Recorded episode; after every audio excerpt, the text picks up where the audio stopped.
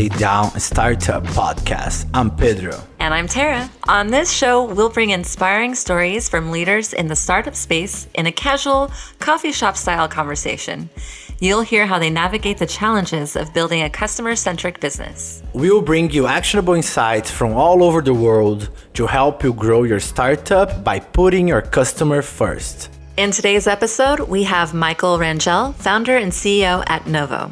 Michael is a natural born entrepreneur who began building a fintech called Novo in early 2016, right after graduating from university. Novo is a powerfully simple banking platform with no hidden fees built for the modern entrepreneur. Novo experienced huge growth since being founded in 2016, and Money Magazine named them one of the best business checking accounts in 2020. Focusing on customer experience has helped them thrive through the pandemic. In this episode, Michael will share how he navigated the challenges of building a customer centric fintech. To talk with Michael, we invited Warren Levitan, a serial founder and current SVP and GM of platform at Zendesk. Are you ready? Let's sit down and start up.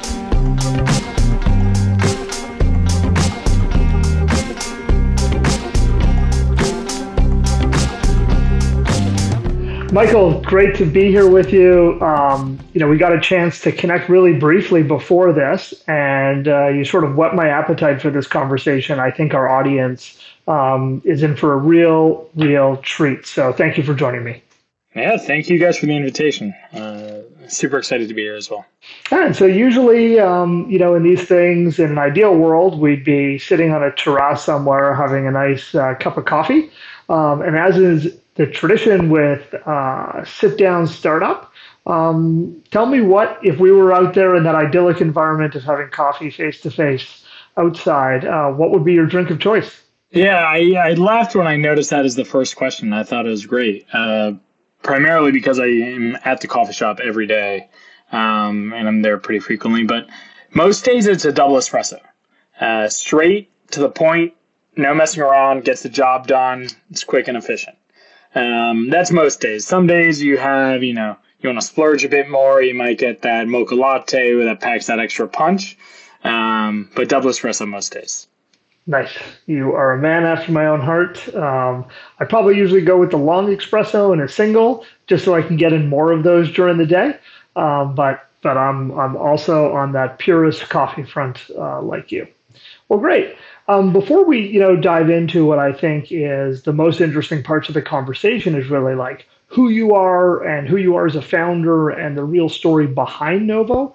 Uh, for the audience's context, um, just to make sure they understand like what Novo is. You know, I know that you're an online banking platform, um, but maybe you can help us understand what does that mean today? Is it like you're just a bank with no physical branches? Um, is there other differentiations fundamentally in digital? Just give us some context here. Yeah, totally. Um, as fintech continues to grow more and more, the need for distinction definitely becomes more important. Um, so, to be super clear, um, Novo is a technology company, right? Uh, focused on building software to extend just better small business checking accounts for the modern entrepreneur. That is what we're focused on right now, um, present day. Internally, we coin it as, you know, Novo offers what we call powerful, powerful, let's re- retake that. Internally, we call Novo offers powerfully simple small business banking products without the annoyance, right? So stripping out all of that, like more cumbersome type back and forth between bank branch and account holder, we offer them the, you know, super easy to use technology, primarily right in the palm of their hand, right, via mobile applications, etc. Um, while also offering transparent pricing. So there's no monthly fee for a Novo account. And that's a big distinction as well, because a lot of incumbents and other fintechs out there uh, harp on that monthly fee, right? Charging, you know, somewhere around 15 bucks a month, etc. And lastly, and probably the most important piece, especially for today, is just that focus on the better, you know, human service and that human touch. Great, and we'll we'll definitely dig into that um, as we get deeper into the conversation. You know, one clarifying question, you know, which I get people ask me all the time, and sometimes I'm not even clear on it. You know, these the the new challenger banks or banking services, right? Are you a bank or are you, as you described, a technology company that relies on other banks behind you to sort of provide the core service? Yeah, 100%. So we are not a bank, like specifically not a bank, and we have no intention in becoming a bank. We believe that, you know, we are a technology company. We need to do what we need to do and we need to execute and move fast. Um, luckily enough, and we'll get to this later in the chat, um, but we've secured an incredible bank partner that is operating just like that as an actual partner and collaborating with us in order to extend a great product um, who handles all of the back end banking side of things. Great. Okay, perfect. To take a step back, like startups are these interesting beasts. Um, I think all founders, uh, I'm a founder, you know, a, a, previous founder myself. I think we're sort of all a little bit crazy. Um, you know, years of data tell us, and, you know, most of us have a rational side to us, but the years of data tell us that the odds are stacked against us. Um, and yet we, you, sort of did this anyway, right? Can, can you talk us through how did you get to the startup? Like, what were some of the key milestones in your life in your career that that led you to start Novo? Totally, um, and I'm sure going to try and condense this down for you guys here. Um, I've always been interested in launching businesses, right? I've had a bunch of businesses when I was a kid right? Trying to sell my own services, whether that was, you know, pressure cleaning or selling widgets out of the garage or all of those things. I then started, you know, a bunch of different odd jobs in retail and whatnot when I was a teenager, and always kind of kept gravitating toward the life of work as opposed to, you know, schooling, right? Schooling never really grabbed my attention and held me uh, and kept me really engaged. So I always wanted to do more, regardless of whatever I may be doing at the time. Um, and as I evolved, as I grew up and I started more jobs in finance, etc., I started experiencing this problem in SMB banking itself, right? And that kind of like led me down this massive rabbit hole of like, wow, this is a really, really, really bad problem. Like, I can't believe it's so bad. Number one. Number two, someone should obviously solve that. Um, but like at the end of the day, I didn't really have kind of that clear cut formula of, hey, this is the exact startup I'm going to do, and this is the plan in which I'm going to execute, and the strategy I'm going to follow, and all of that stuff. Um, so that kind of held me up before. And then I have this crazy life experience where, you know, I'm not going to dive into a lot of detail, but um, I was involved in a really bad car accident. Uh, I was ejected from a car, almost died, lost my best friend um, had to kind of relearn everything all over again. Had to relearn how to you know walk, eat, and talk. Was in a coma, etc. It was really bad for a really long time. But what that did, just in my mind, both you know literally uh, and figuratively, is it really it rattled everything around. Right? It really shuffled up perspectives. And before, when I always had that apprehension of like, hey, well, I don't know the strategy yet, so I'm going to wait on that, right? This really rattled that around and said, you know what? Now's the best time to do this. So after, you know, I came out with a great recovery, I really, you know, put pen to paper, expanded my network, um, and, you know, de-risked different parts of the business and strategy. And then just finally took the plunge with, you know, my current co-founder, Tyler, who's a long time, really good friend of mine as well. I, I'm really appreciative and want to thank you for, for feeling good about opening up about the personal story. I think it's you know, I, think it is an important one to to draw the parallel with with a startup and this notion, you know, like the building up of confidence that I'll say, quote unquote, you know, anything is possible, right? And you don't you don't need to know the answer before you start a journey. Um, and I think for a lot of people who live outside of the startup ecosystem, they don't really understand that. Um, they think so much that the idea, the original idea, is what's critical and that you can't have a startup unless you sort of have the answer. Where we all know the dirty little secret is, you know, your original thinking, uh, you know, is usually just the tiniest little seed of what ends up becoming, and you learn on the journey. Um, and, and that's where success comes from. So I think, you know, your accident and sharing that story, I think is just a poignant in, in that situation. And I'm not saying everybody would deal with it as well as you did, um, and come out of it as strong as you did for a variety of reasons. But I love, you know, but I think it's an example that really makes it crystal clear for people that that idea that you can you can achieve something without not without knowing the outcome at the beginning right? It's not. Uh, it doesn't all need to be laid out so neatly in life um, to do that. So, so I appreciate you telling that story. Thank you. Yeah, one hundred percent. So I think it's it's about you're coming up on your four year anniversary. I think pretty quickly now at the end of this year. Um, what have been some of the toughest parts of that journey? Any times like that you you know you were ready to give up and throw in the towel? Great question, and really like to kind of like demystify this whole thing first and foremost is like there I wouldn't say there's necessarily any specific like acute period of time or specific thing that was especially tough. It's literally all tough, right? Everything about a startup is tough. Kind of like what you just said. It's not even about, you know, having a great idea, but it's about kind of bringing that idea to fruition and doing all the work in order to have it cross the line, right? So like everything is tough and being tough is relative, right? As the company grows, as you get more funding, more customers, more money, etc., like different things become tough over time. That being said, um, so it was, it was way tougher than I initially anticipated. But I think it was like also a really fun challenge, right? Because you know at the end of the day, like, hey, this is something that you are bringing to the world that you are starting from literally nothing. And I think there's a lot of like validation and fulfillment in that idea. Um, anyways, that is a backdrop. I think probably the toughest thing that we've experienced to date is just early, early days. So when myself and my co-founder started this, we started it with our savings. So we bootstrapped for the first two and a half years of the company's life. We didn't pay ourselves salary. Um, we slept on couches and in garages to conserve cash and extend runway as much as possible because we didn't want to, you know, raise money without actually having something tangible on a product showing, you know, like, hey, this thing actually works. Um, but also during that time, what was also tough is we had limited capital, but we obviously needed help and we needed resources to build a product. And we got really creative with resources. Long story short, um, you know, we serendipitously connected with a developer in India um, through this online freelancing platform. Right. Fast forward to today, this person is still with us, um, and we have, you know, spent over a year boots on the ground in India okay, to build out the offices, teams, culture, etc. We now have a wholly owned subsidiary over there in India and over 30 employees over there. Um, so, you know, in the early days, like obviously we didn't see the forest through the trees, so to speak, but now you can kind of look back on it and reflect like, wow, uh, you know, we've come a long way.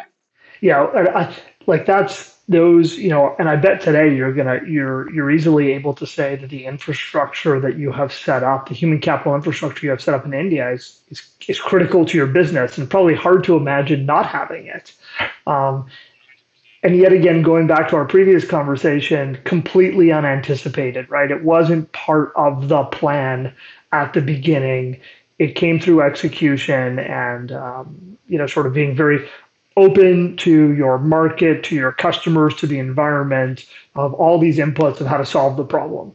Yeah. Um, so another another good another great example. If we if we switch over to Novo itself for a second, you you were talking about small business and this focus. Um, and you know that obviously stands in opposition to, uh, as a first place, like general consumer banking. Like when we think, when I think about banking, I think when most people think about banking, you think about classic retail personal banking, right, is the dominant market. How different is is SMB? And you know, I'm asking this from the question of sort of the Zendesk, the customer experience, the put the customer at the center of your business.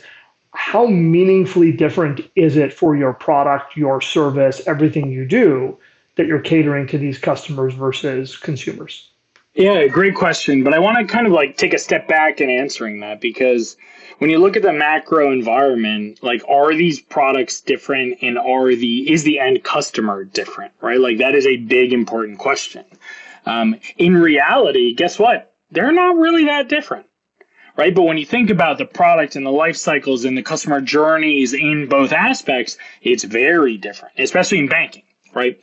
In banking, it's very different primarily because of just exposure and risk associated with onboarding an entity or a business versus onboarding an individual, right? It's a lot harder to do at scale, right? So large incumbents who have millions and millions of customers, right, to onboard businesses, it's way more risky than onboarding an individual who has very simple needs uh, you know, very simple revenue, uh, you know, sources as well as expenses. It's all pretty predictable. But businesses are just so stratified and so different and so segmented that it's also hard to quantify. And so they will also want to limit their risk and make sure that these businesses that are coming through the door aren't doing bad stuff, right?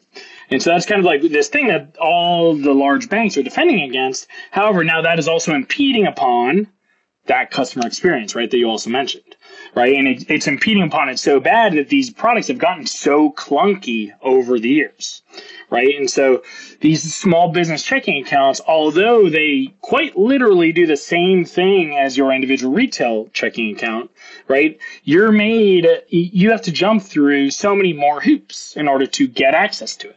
And then once you get access to it, right, there's nowhere near the same functionality as you have as your individual, you know, retail bank consumer.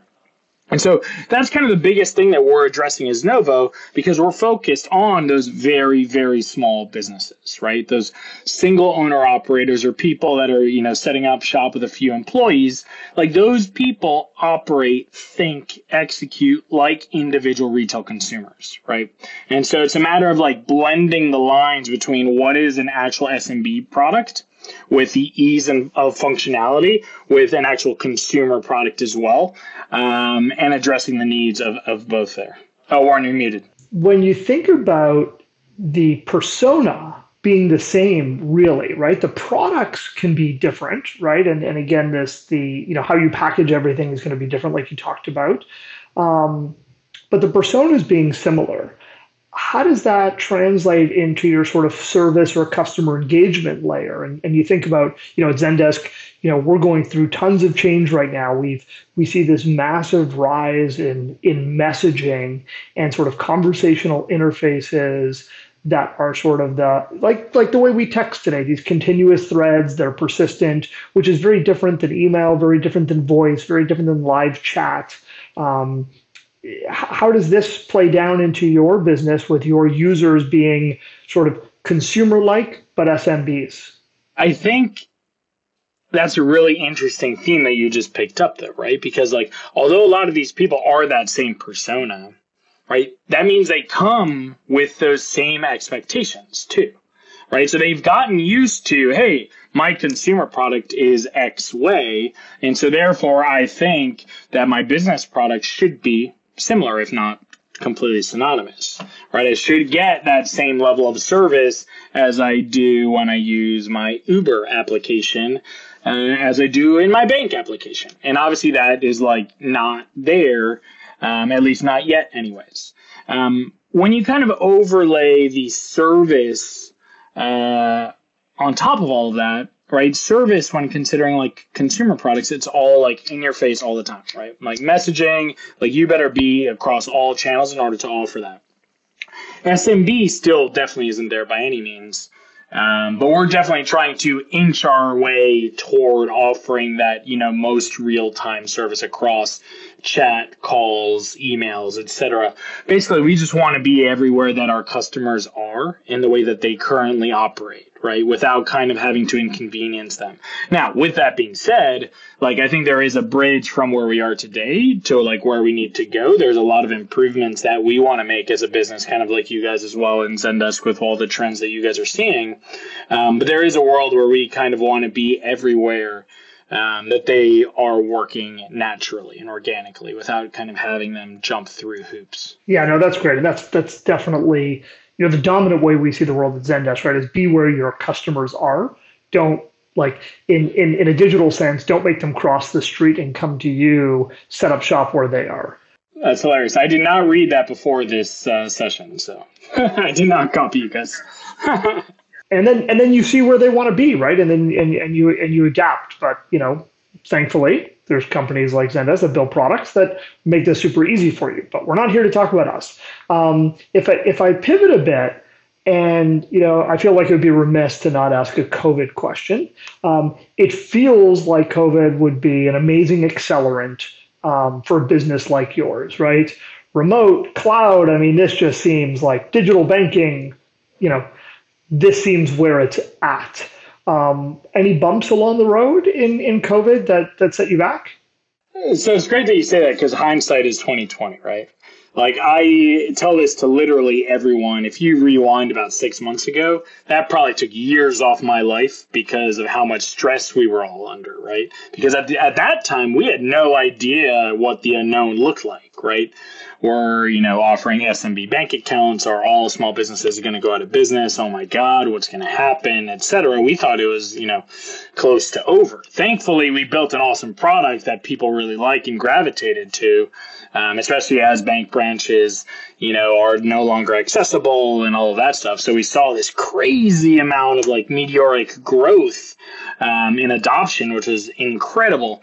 Um, and so that obviously kind of like challenged internal operations, right? But the the whole thing about building a startup right, is like building the rocket ship as you're taking off, right? And ensuring that like you're cobbling things together and you're using like scotch tape to make sure that you're still okay. Um, so that, that that was definitely us for sure. Awesome. Well, that's good to hear. I'm glad.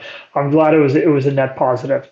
Uh, this conversation's been been fantastic. I've learned a ton. I love the story. Um, I expect to see Novo continue to just be a great success in the business. I think the you know the the extreme focus on on sort of this unique segment of the market um, that under my impression um, and as well as based on your success is feels underserved and definitely underserved in, in a new digital world it's just fantastic to you know to close out um, I have one last question for you. You know, we live in a world today, I think, where we all realize kindness and hem- empathy and being helpful towards others is just more important than ever. Um, so it'd be great if you could share a time when someone has shown you uh, a type of exceptional kindness um, that's really had an impact on you. Sure. Um, I had to think about this one quite a bit. I mean, I think that I, that also kind of speaks volumes to the question. But the one who, the one person who I would use here as an answer might come off as probably not a conventional answer here. Um, the the individual that I'd probably throw in there for us, me specifically, as well as my co-founder, is actually our bank partner CEO, um, John Weissman at Middlesex Federal Savings. Um, John has been an incredible, incredible partner throughout the entire journey of building Novo. Uh, we joke that John is like our third co-founder in a lot of cases. Um, we should probably get him on a Zendesk thing as well because he thinks very much the same way we do because the entire vision, the entire core of the Novo product, as well as John's entire philosophy, is the customer comes first, no matter what. And for a banker to come with that perspective, right, that is a very like that's like a shift in the paradigm, so to speak. Um, and so I think that's why we've been able to really construct uh, such a great product while also catering to the needs of our customers, um, especially in such a tumultuous time. But I would definitely say, you know, John is up there for for that. No, that's great. I mean, look, I think this is, you know, just much of the time as everybody needs this kindness and empathy now. I think acknowledging that it can come from so many places, right? There's the random acts of kindness from strangers. There's, um, you know, a lot of people talk about, uh, you know, in these situations, uh, answers I get when I ask this question are, you know, a lot of times parents or family members. Um, and I think business partners and colleagues, it's, it's, it's a place we need to see that open mind and that empathy um, and sort of putting people first. So thank you for that. Of course. Well, it was great to talk to you. Um, and uh, I look forward to uh, future conversations and uh, continuing to work together uh, as business partners from a Zendesk uh, and Novo perspective. Fantastic, Warren. Thank you so much. I really appreciate it. Thanks, Michael. I had the pleasure to see Novo's growth over the past two years, and you are building a great product and a very talented team. Congrats. I really like Michael's take on giving business to business banking customers a more personal and consumer driven experience. It's great to see that he is also aligned with Zendesk's principles of meeting your customers where they're at. If you like this episode, help us grow. Make sure to subscribe wherever you get your podcast and leave us a review. We'll be back next week with Brandon D. Anderson, founder and CEO at Raheem. Stay safe and hungry.